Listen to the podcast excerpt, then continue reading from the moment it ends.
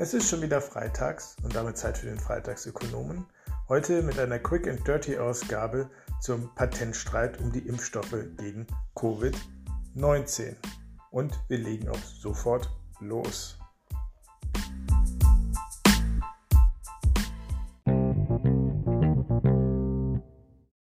Um was geht's? Schon vor einiger Zeit haben die Regierungen von Indien und Südafrika vor der WTO einen Antrag eingereicht, wonach die, äh, das, die geistigen Eigentumsrechte an den Impfstoffen gegen Covid-19 aufgehoben werden sollen oder der Zugang für sie und für ihre eigenen äh, Pharmaproduzenten erleichtert werden sollten.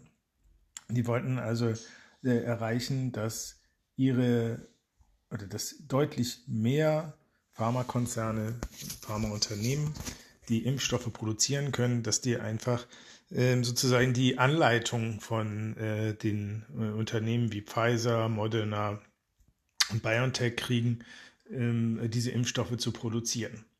Ähm, das funktioniert äh, tatsächlich nach dem sogenannten TRIPS-Abkommen. Das TRIPS steht für Trade-Related Aspects of Intellectual Property Rights. Das TRIPS ist eine Institution, eine internationale, die bei der WTO angesiedelt ist und die äh, Unternehmen davor schützt, dass andere einfach ihre Patente benutzen, also ihr geistiges Eigentum verwenden und ihnen sozusagen die Ideen klauen. Ähm, das ist ein Übereinkommen, also auf Deutsch heißt das Übereinkommen über handelsbezogene Aspekte der Rechte des geistigen Eigentums. Das gibt es schon äh, relativ lange. Ähm, das gehört zum sogenannten GATT, zum General Agreement on Tariffs and Trade. Ähm, und 1994 wurde das TRIPS-Abkommen, das solche ähm, geistigen Eigentumsrechte regelt, dem GATT hinzugefügt. Und aus dem GATT ist dann die äh, World Trade Organization äh, hervorgegangen. Ja, das heißt, wenn Indien und Südafrika sich keinen Ärger vor der WTO einholen wollen, dann müssen sie, bevor sie ihren Produzenten sagen, jetzt produziert mal hier Impfstoffe mit dem Verfahren von Pfizer und Moderna, müssen sie sich das erst sozusagen genehmigen lassen. Ansonsten können sie ein Verfahren vor der WTO bekommen und das kann unangenehm werden, da drohen dann Handelsaktionen und ähnliches. Das ist also vor ein paar Wochen passiert und jetzt diskutiert die Welt darüber, ob das eine gute Idee ist. Der amerikanische Präsident Joe Biden hat äh, zumindest Bereitschaft angekündigt, darüber nachzugeben, die Unternehmen zur Freigabe dieser Patente zu zwingen. In Deutschland gibt es auch Stimmen, die das vorschlagen. Peter Altmaier hat äh, offensichtlich als Wirtschaftsminister dafür gestimmt, habe ich jetzt gelesen, in äh, einer Abstimmung im Bundestag. Er hat danach aber gesagt, es sei ein Versehen gewesen. Also zumindest habe ich das äh, in den sozialen Medien verfolgt. Äh, kann auch sein, dass es ein Fake oder ein Witz war. Auf jeden Fall ist es, finde ich, äh, recht witzig. Ähm, das Thema ist aber im Grunde ernst.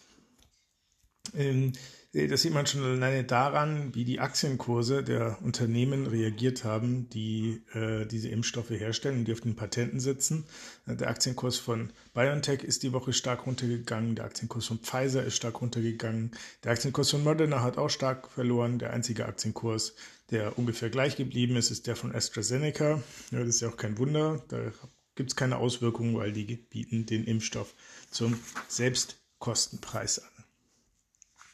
Mir haben sich in der Auseinandersetzung drei Fragen gestellt, die ich versuche äh, im weiteren Verlauf zu beantworten. Die passen auch sehr schön zu den Inhalten der Vorlesung von dieser Woche, wo wir ja über äh, statische und dynamische Effizienz in Wettbewerbsmärkten geredet haben. Also drei Fragen. Erste Frage, was ist eigentlich das Problem? Zweite Frage, wäre eine Freigabe der Patente denn tatsächlich die Lösung? Und dritte Frage, welche anderen Probleme entstehen denn dann als Konsequenz einer solchen Freigabe? Oder welche Probleme könnten zumindest entstehen? Und zum Schluss äh, möchte ich noch kurz was dazu sagen, welche anderen Lösungen es denn dafür gäbe. Alles klar, wir starten gleich durch.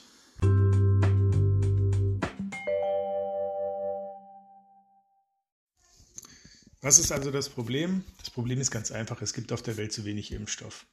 Um die Pandemie endgültig zu beenden, um Herdenimmunität zu erreichen und ungefähr 70 Prozent der Weltbevölkerung mit einer Impfung vor einer Ansteckung äh, mit Corona zu schützen oder zumindest mal vor schweren Verläufen zu schützen, äh, bräuchten wir 11 Milliarden Dosen. Im Prinzip gibt es jetzt so ungefähr 8,6 Milliarden. Und gegen Jahresende, da gibt es Schätzungen, könnten wir schon so Richtung 10 Milliarden gehen. Ähm, die Sache ist nur die, äh, ein Großteil dieser 8,6 Dosen, 8,6 Milliarden Dosen, die jetzt oder bald, zumindest mal bald verfügbar sein könnten, die entfallen auf Hocheinkommens- und mittlere Einkommensländer, das heißt auf die Industrieländer und die Schwellenländer, die schon relativ weit sind und äh, wo die Einkommen schon relativ hoch sind. Und die armen Länder, in denen halt sehr viele Menschen leben, äh, die haben noch sehr wenig Impfstoffe. Und äh, da ändert das COVAX-Programm, über das wir in der vergangenen Woche gesprochen haben, in diesem Podcast.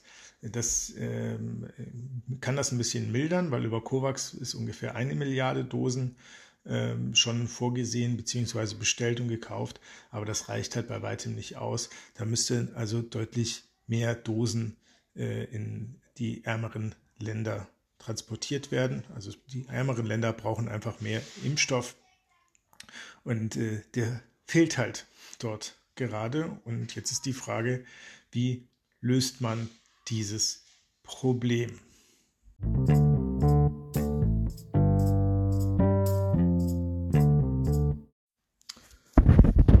Zweite Frage. Wäre jetzt eine Freigabe der Patente die Lösung?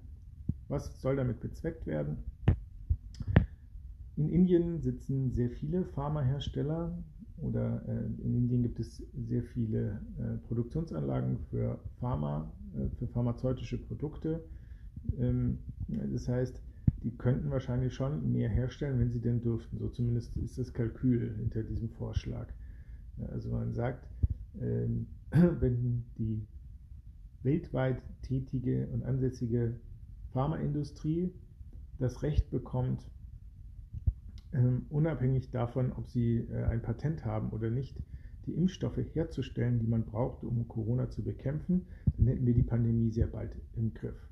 Also man möchte das Geiste, man möchte als äh, Konzernen, die die geistigen Eigentumsrechte an der Rezeptur für den Impfstoff halten, äh, möchte man den wegnehmen oder sie in der Nutzung einschränken und anderen praktisch dieses Rezept für diesen Impfstoff geben, damit die äh, schnell Impfstoffe herstellen können. Und tatsächlich, wenn man sich das mal aus einer Wettbewerbsperspektive anguckt, also aus einer reinen Marktperspektive, könnte man dadurch ja eine statische Effizienz erreichen. Weil durch die Patente, durch den Patentschutz haben wir ja sowas wie ähm, so zumindest mal temporäre Monopole auf die Herstellung eines bestimmten Impfstoffs. Den BioNTech-Impfstoff, den darf nur Pfizer und BioNTech herstellen. Und den Moderna-Impfstoff darf nur Moderna herstellen. Den AstraZeneca-Impfstoff darf nur AstraZeneca herstellen. Und den Johnson Johnson-Impfstoff darf nur Johnson Johnson herstellen. Äh, andere Firmen dürfen, diesen, äh, dürfen diese Impfstoffe nicht herstellen, es sei denn, sie haben die Erlaubnis für diesen Konzern. Die haben also für diese Rezeptur ein Monopol. Es gibt kein Monopol auf dem gesamten Impfstoffmarkt gegen Covid-19, weil es ja mehrere Anbieter davon gibt aber für diese konkrete Rezeptur haben die ein Monopol. Und ähm, wenn jetzt, wir wissen ja aus der äh, Volkswirtschaftslehre, dass Monopolisten tendenziell eine Menge bereitstellen, die zu klein ist und dass die Preise ein bisschen zu hoch sind oder manchmal auch viel zu hoch. Ich glaube, dass das bei den Impfstoffen jetzt nicht so der Fall ist, weil der politische und gesellschaftliche Druck äh, sehr, sehr hoch ist auf diese Firmen und weil die ein Problem kriegen könnten, wenn sie sich zu stark bereichern, ja, weil die sind ja auch nicht ganz blöd, die können sich schon denken, wenn sie jetzt anfangen, die Länder und Gesellschaften auszunehmen infolge äh, der, äh, der Impfstoffbereitstellung, dann werden diese Gesellschaften ihre politische Macht nutzen und die Impfstoffhersteller dazu zwingen, die Patente freizugeben. Also ich bin nicht überzeugt, dass das jetzt gerade der Fall ist, dass sie sich da wahnsinnig dran bereichern, aber dass die Aktienkurse so stark gestiegen sind und jetzt auch so stark eingebrochen sind, zeigt zumindest, dass diese äh, Firmen äh, Geld damit verdienen, also äh, Gewinne mit diesen Impfstoffen machen. Mit Ausnahme von AstraZeneca, die ja immer schon gesagt haben, sie stellen das zum Selbstkostenpreis bereit. Wir können also eine statische Effizienzgewinne könnten wir äh, einfahren, äh, wenn wir diese Monopole abschaffen und den freien Markteintritt in äh, diesen Impfstoffmarkt ermöglichen, indem wir die Markteintrittsbarrieren beseitigen. Weil solche Patente sind halt Markteintrittsbarrieren. Es darf nicht jeder, der will und kann, darf diese Impfstoffe herstellen, sondern nur die Inhaber der Patente oder Leuten, die sie gestattet haben oder Firmen, denen sie gestattet haben, diese Patente zu benutzen, dürfen die Impfstoffe herstellen, die wir halt weltweit gerade haben. Also das ist der Hintergrund. Es wäre also eine Möglichkeit, die Impfstoffproduktion auszuweiten, wenn einfach mehr Produzenten das produzieren dürfen. Jetzt können Sie sich vorstellen, dass es ein Aber gibt und das ist auch so. Aber wir haben ja nicht nur die statische Effizienz, wir haben auch die dynamische Effizienz. Und bei der dynamischen Effizienz spielt hier eine Rolle, welche Innovationswirkungen aus äh, einem vollkommenen Wettbewerb hervorgehen. Und wir wissen ja aus einem vollkommenen Wettbewerb, dass dort Unternehmen keine Gewinne machen, sondern nur ihre Kosten verdienen und äh, dass die Innovationsmöglichkeiten in so einem Wettbewerb sind. Ähm, und ähm, dass es deswegen für Unternehmen schon sinnvoll ist, zu gucken, dass sie mit Hilfe von Innovationen, die sie dann von Nachahmung schützen, in eine Situation zu kommen, in der sie genau die Monopolgewinne kurzfristig einfahren können, die jetzt die Pharmafirmen möglicherweise aus der Covid-19-Impfstoffproduktion auch einfahren. Das heißt, wir haben eine Situation, in der es bestimmte Gewinner gibt in der Pharmabranche, die, bei denen die Impfstoffproduktion geklappt hat und die Impfstoffentwicklung, und die fahren jetzt die Früchte der Sache ein. Und ähm, wenn wir diese Anreize jetzt kaputt machen, also wenn wir denen, oder andersrum gesagt, wenn wir denen jetzt diese Patente wegnehmen und sie zwingen, das geistige Eigentum offenzulegen und die Rezeptur für diese Impfstoffe öffentlich zugänglich zu machen, dann nehmen wir denen ja quasi diese Belohnung weg. Ja, die Belohnung dafür, dass sie innovativ gewesen sind. Und dann ist immer die Frage, wie wahrscheinlich es dann ist, dass wir auf den gleichen Mechanismus, der jetzt dafür gesorgt hat, dass diese Impfstoffe sehr, sehr schnell entstanden sind, dass der schnellste jemals sind, sind die schnellsten jemals entwickelten äh, Impfstoffe, ähm, dass es diese Anreize beim nächsten Mal auch noch gibt. Das ist jetzt die Frage. Zerstören wir dadurch, dass wir diese Patente verteilen und die Unternehmen zwingen würden, die Patente offenzulegen, zerstören wir dadurch die Anreize äh, für andere Innovatoren bei anderen großen gesellschaftlich relevanten und vielleicht weltweit relevanten Problemen innovativ zu sein. Äh, die Sorge ist berechtigt und die besteht, weil wenn wir jetzt die statische Defizienz zugunsten der dynamischen Effizienz schaffen, also wenn wir sagen, dynamische Effizienz ist uns jetzt mal egal, wir denken nicht an morgen und die Zukunft, an die Anreize für innovative Unternehmen in den nächsten Jahren, sondern wir denken jetzt nur daran, die Pandemie jetzt zu bekämpfen, dann ist das ein sehr verständlicher Ansatz, aber es könnte sein, dass wir damit langfristig große Probleme bekommen. Ähm, jetzt ist die Situation natürlich ein bisschen äh, bisschen äh, komplexer, weil die Regierungen und äh, die Befürworter einer solchen Freigabe ja sagen, dass die Pharmakonzerne doch schon mit den Staatshilfen äh, gepampert wurden oder unterstützt wurden in der Entwicklung dieser Impfstoffe und äh, dass deswegen der, Staat ja schon irgendwie die, weil die Öffn der Staat oder die Öffentlichkeit Interesse hat, dass äh, die äh, Impfungen weltweit erfolgen, was ja tatsächlich der Fall wäre, weil wenn wir weltweit impfen, ist die Pandemie äh, schneller rum und die Bedrohung durch das Coronavirus ist dann weg. Also wenn wir sowas, wenn, wenn wir eine solche Konstellation haben, dann wäre es ja gerecht und gerechtfertigt, wenn die Staaten die Pharmakonzerne dazu zwingen, ihre geistigen Eigentumsrechte freizulegen. Und es ist finde ich, schwierig, das einfach so vom Tisch zu wischen. Vielleicht muss man dazu sagen, dass diese Unterstützungen für die Impfstoffe, ähm, dass die ja nicht an die Bedingung gekoppelt waren, die Patente später freizulegen. Ne? AstraZeneca hat das so gemacht, also die britische Regierung hat dann, also die hatten einfach die Vereinbarung mit der Regierung und der Oxford University, dass die Impfstoffe dann zum Selbstkostenpreis angeboten werden, aber die anderen, bei den anderen Unternehmen wäre mir das zumindest nicht bekannt. Und so im Nachhinein die Bedingungen zu verändern, das finde ich schwierig, weil ähm, wir dadurch natürlich den Ordnungsrahmen sprengen und die Spielregeln im Nachhinein verändern. Und wenn man die Spielregeln im Nachhinein verändert, dann muss man einfach damit rechnen, dass sich das, äh, die Spieler merken, die davon betroffen waren, die Pharmakonzerne jetzt, und dass sich das auch andere potenzielle Spieler merken, die dann vielleicht bei der nächsten großen Krise als Innovatoren gefragt sind und sich sagen, das ist jetzt meine Chance, ich werfe alles rein, was ich habe, um hier eine Lösung zu entwickeln, weil damit tue ich der Gesellschaft was Gutes und mir selber auch. Ähm, und wenn wir dann äh, jetzt diese Spielregeln verändern und für den Spieler selbst lohnt es sich gar nicht, oder er muss damit rechnen, dass es sich für ihn selbst gar nicht in dem Maße äh, lohnt, ähm, innovativ zu sein, dann schaffen wir hier ein neues Problem.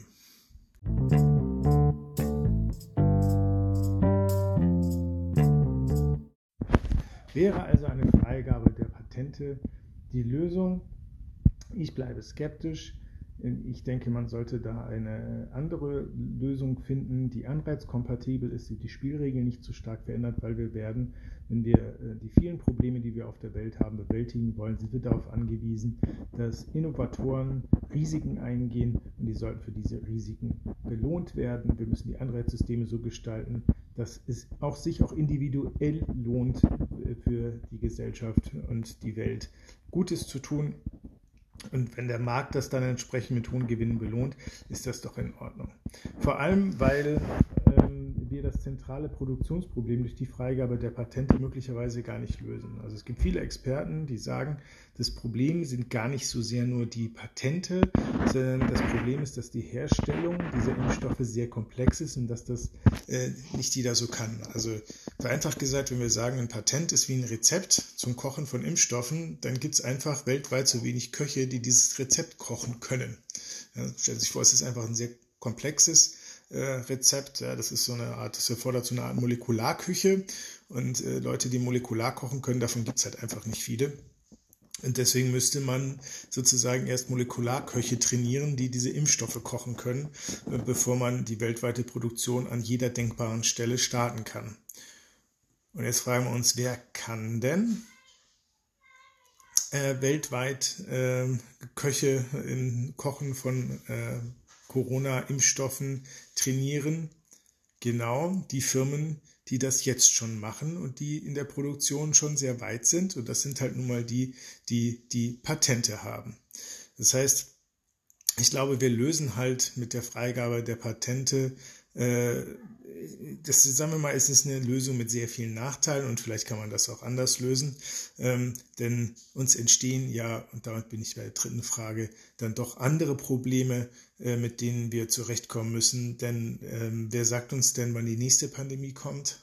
Äh, wer sagt uns denn, dass wir die Pharmakonzerne, mit denen wir uns jetzt dann anlegen würden, ja, wenn wir ihnen die Patente wegnehmen, wieder Eigentumsrechte eingreifen, ähm, dass die dann noch große Lust haben, äh, die Impfstoffe an die nächsten Mutationen anzupassen, die mit Sicherheit kommen werden. Also ich glaube, wir sollten einfach die Anreizstrukturen nicht so stark verändern. Wir sollten Innovationen weiter belohnen.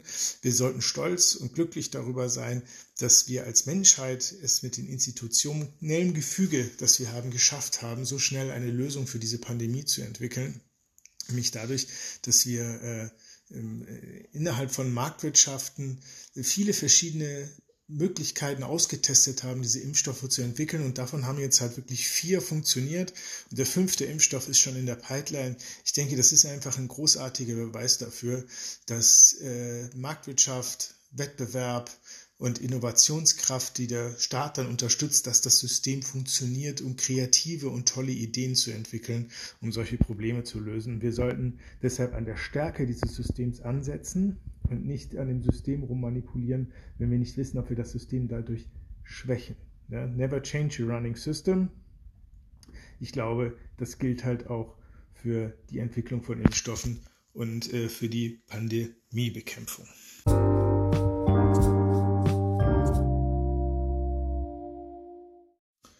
Welche alternativen Lösungen gibt es denn?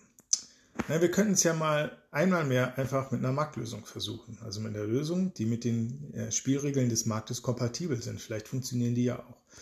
Und ähm, ich denke, dass es da zwei große Lösungen gibt und äh, eine sehr gute Perspektive. Die zwei großen Lösungen, die wirken kurzfristig und äh, die äh, große Perspektive, die wirkt langfristig. Kommen wir zu der kurzfristigen Lösung. Also das erste offensichtliche Lösung ist, wenn es zu wenig Impfstoffe gibt, dann sollte die Staatengemeinschaft mehr Impfstoff bestellen, zum Beispiel über die WHO, über die COVAX-Initiative, die besser mit Mitteln ausstellen, ausstatten und äh, den äh, Impfstoffherstellern sagen, wir bestellen massiv Impfstoffe. Man könnte dann auch, wenn man jetzt wirklich sagt, wir wollen den Anreiz dafür setzen, äh, dass mehr Impfstoffe produziert werden, könnte man auch sowas sagen wie äh, die Hersteller, die schnell zusätzliche Impfstoffkapazitäten bereitstellen, die also schnell zusätzliche Impfstoffe bekommen, die bekommen eine zusätzliche Prämie. Das heißt, die, die, das, was wir für Impfstoffe bezahlen, äh, ist mehr, wenn der Impfstoff kurzfristig geliefert wird. Also die Weltgemeinschaft, die Staatengemeinschaft würde den Impfstoffherstellern sagen, je schneller ihr seid, desto mehr Geld verdient ihr. Das könnte man machen. Das ist auch ein Vorschlag, den habe ich mir nicht ausgedacht, sondern der stammt von Achim Wambach, dem äh, Präsidenten des Zentrums für europäische Wirtschaftsforschung in Mannheim.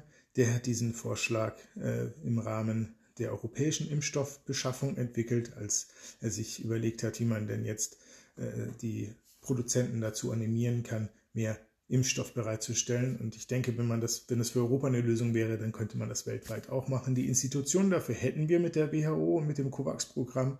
Und die Kosten, denke ich, äh, darauf, äh, die können wir schon stemmen. Äh, wenn man sich mal überlegt, ne, Dosis BioNTech, habe ich vorhin mal nachgeguckt, die neueste Generation, die wird so ungefähr 23 Euro kosten.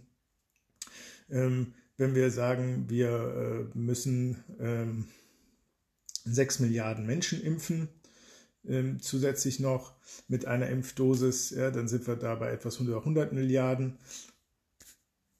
Manchmal muss man, vielleicht braucht man noch ein bisschen mehr, vielleicht müssen wir 150 Milliarden ausgeben.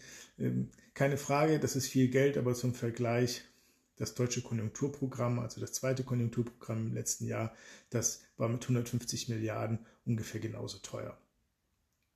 Äh, das heißt, äh, global gesehen ist das einfach nicht wahnsinnig viel Geld, sondern das ist gut investiertes Geld, weil je kürzer die Pandemie dauert, desto besser ist das für uns alle. Äh, wenn die Pandemie weiter andauert, steigen ja auch wieder das Risiko von Escape-Mutationen, von neuen Wellen und dass der ganze Mist äh, vielleicht nicht von vorne losgeht, aber dann doch deutlich länger äh, braucht, als man möchte. Und ähm, wie gesagt, wir wissen nicht, wann die nächste Pandemie kommt. Äh, wir sollten also sowieso gucken, dass wir Möglichkeiten finden, wie wir schnell die Bevölkerung weltweit gegen Pandemien schützen. Das funktioniert am besten gegen Impfen. Wir brauchen also aus meiner Sicht sowieso eine internationale Organisation, die wir mit der WHO schon haben und die, die sich darum kümmert, dass solche weltweiten Impfprogramme anlaufen. Und deswegen wäre es doch jetzt gut, das Programm, das zur WHO gehört, dieses COVAX-Programm, finanziell so auszustatten, dass die in der Lage sind, äh, anreizbasiert Impfstoffe bestellen zu können, die die Produzenten dazu animieren, ihre Produktion möglichst stark auszuweiten.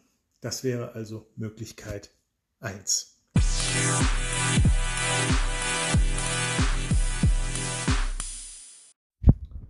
zweite kurzfristige Möglichkeit wäre, dass man mit den äh, Herstellern der Impfstoffe spricht und mit ihnen einen Deal ausmacht, dass sie die Produktion der Impfstoffe gegen Lizenz ermöglichen, möglicherweise auch gegen eine Lizenzgebühr. Also wahrscheinlich auch gegen eine Lizenzgebühr. Was ist jetzt eine Lizenz? Ähm, Unternehmen können sich entscheiden, ihr Rezept also ihr Patent, also ihr Rezept für die Herstellung oder einer Technologie oder das Betreiben einer Technologie wie eines Impfstoffs, ne, das zu verkaufen. Gegen Gebühr natürlich. Ähm, das heißt, BioNTech oder Pfizer könnte einem indischen äh, Impfstoffhersteller erlauben, ähm, das Präparat herzustellen und würde dafür eine Gebühr von diesem Hersteller bekommen. Also die würden eigentlich im Grunde ihr Patent die Nutzung des Patents würden sie gegen Gebühr ermöglichen. Ähm, das hätte den Vorteil, dass äh, mit solchen Lizenzproduktionen ähm, die Verträge kann man so ausgestalten, dass die Vergeber der Lizenz auch einen Anreiz haben, dafür zu sorgen, dass die Produktion läuft und dass die Produktion größer wird. Und ähm, deswegen sind im Rahmen von solchen Lizenzvereinbarungen äh, ist es halt möglich, dass man auch das Wissen um die Produktion weitergibt. Also die etablierten Pharmahersteller würden dann, wenn man in so ein Lizenzmodell geht, den weltweiten, äh, weltweit, also würden in den Ländern, die dafür in Frage kommen, zumindest mal würden die äh, Hersteller dafür sorgen, dass die Produktion dort auch funktioniert. Das heißt, sie würden nicht nur äh, ihr Kochrezept rausrücken, sondern sie würden auch die äh, Köche weltweit an den Stellen, an denen das Sinn macht, äh, trainieren. die bereits bestehenden Molekularköche würden also andere Molekularköche aus, ausbilden und im Endeffekt könnte man so die Produktionskapazitäten erhöhen. Es wäre also dann mehr Impfstoff für alle da. Die Lizenzgebühren, die könnte genauso äh, auch wieder äh, die Staatengemeinschaft mit übernehmen. Auch da finde ich, sollte man Programme schaffen, dass, äh, dass die Staatengemeinschaft das mitfinanziert.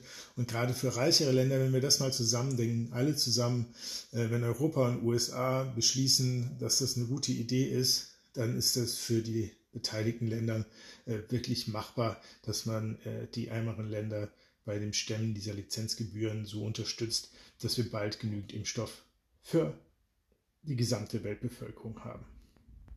Wir brauchen insgesamt wahrscheinlich 11 äh, Milliarden Dosen. Äh, gegen Jahresende können es 10 Milliarden sein. Ich denke, wenn wir das jetzt richtig beschleunigen und diese Infrastrukturen aufbauen, die wir ja möglicherweise dann noch später brauchen für zweite und dritte Impfungen, dann äh, wäre das, glaube ich, der, doch der deutlich bessere Weg, weil der auch nicht so krawallig ist, weil er die Spielregeln unverändert lässt und weil wir ein System, das ja jetzt gezeigt hat, dass es eigentlich gut darin ist, äh, schnell Lösungen für, für, Herausforderungen wie die Entwicklung von Impfstoffen gegen neue Pandemien, dass wir dieses System beibehalten und dessen Stärken nutzen. Also das wäre aus meiner Sicht dann doch ein Weg, der äh, auch langfristig vielversprechender wäre, aber auch schon kurzfristig wirkt.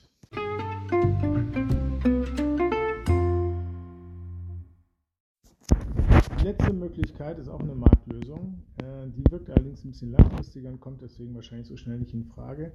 Ähm, ich habe mich gefragt, als ich mich mit dem Thema angeschaut habe, ist, ob diese Logik, da ist ein Patent, da haben Unternehmen ein Monopol, die produzieren zu wenig, ob das überhaupt äh, stimmt.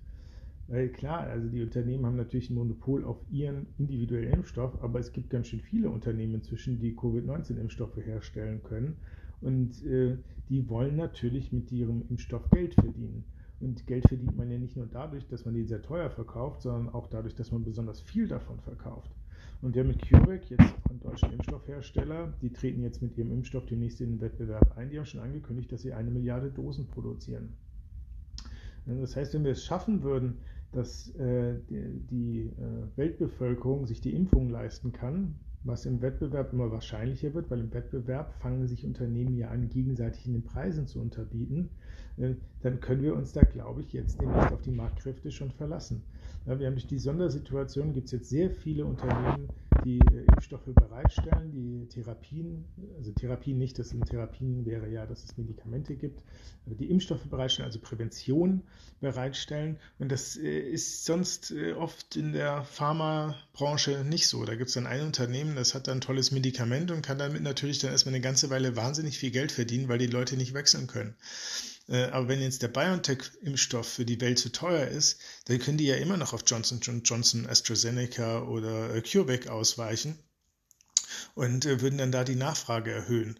Das heißt, die Marktkräfte müssten jetzt eigentlich dadurch, dass wir da Wettbewerb im Impfmarkt bekommen, müssten die eigentlich so wirken, dass die, äh, dass es dann, äh, dass es einen Marktpreis gibt, der zu einer Produktionsmenge gehört, also eine Kombination aus Produktionsmenge und Marktpreis, die den weltweiten Markt insgesamt zumindest mal in Richtung des Optimums bringen müsste. Und dann ist es eigentlich, wäre es seltsam, wenn es dann eine dauerhafte Unterversorgung an Impfstoffen gäbe. Ja, weil die Unternehmen haben ja diesen Impfstoff jetzt entwickelt, die wollen damit Geld verdienen und das können sie ja nur, wenn sie möglichst viele Dosen verkaufen.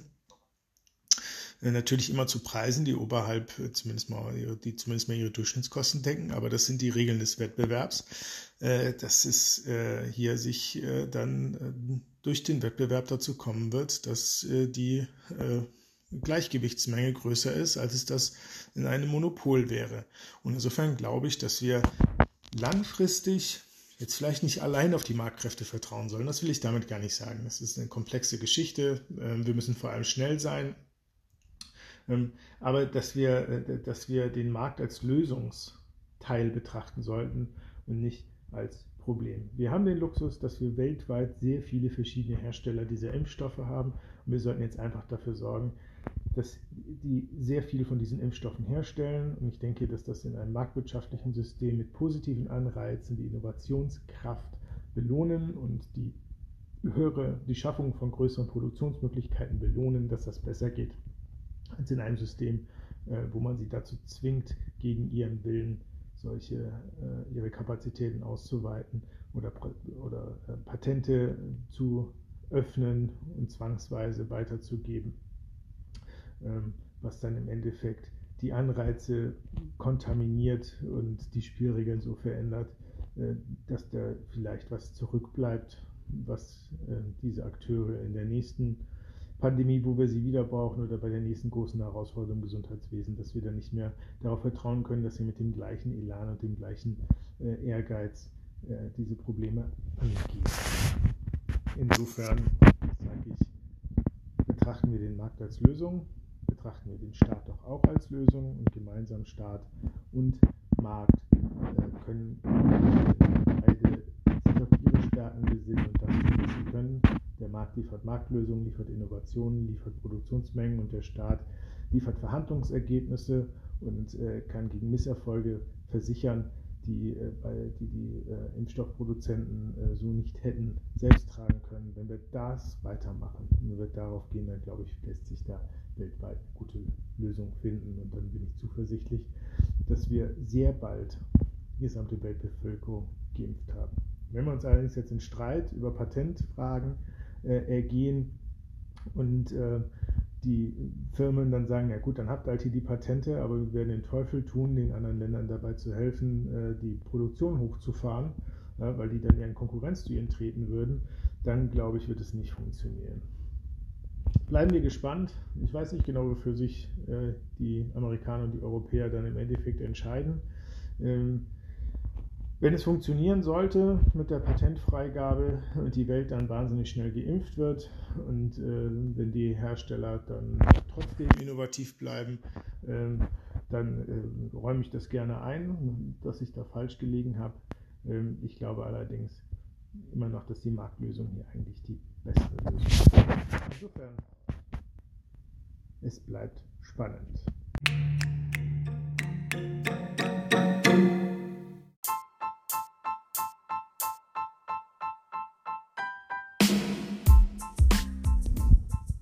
Das war der Freitagsökonom für diese Woche. Ich wünsche Ihnen ein schönes Wochenende. Bleiben Sie aufrecht. Wir sind auf den letzten Metern der Pandemie. Bald haben wir es geschafft und ich freue mich schon darauf, wenn die Normalität in unser aller Leben wieder zurückkehrt. Bis dann, macht's gut, euer Freitagsökonom.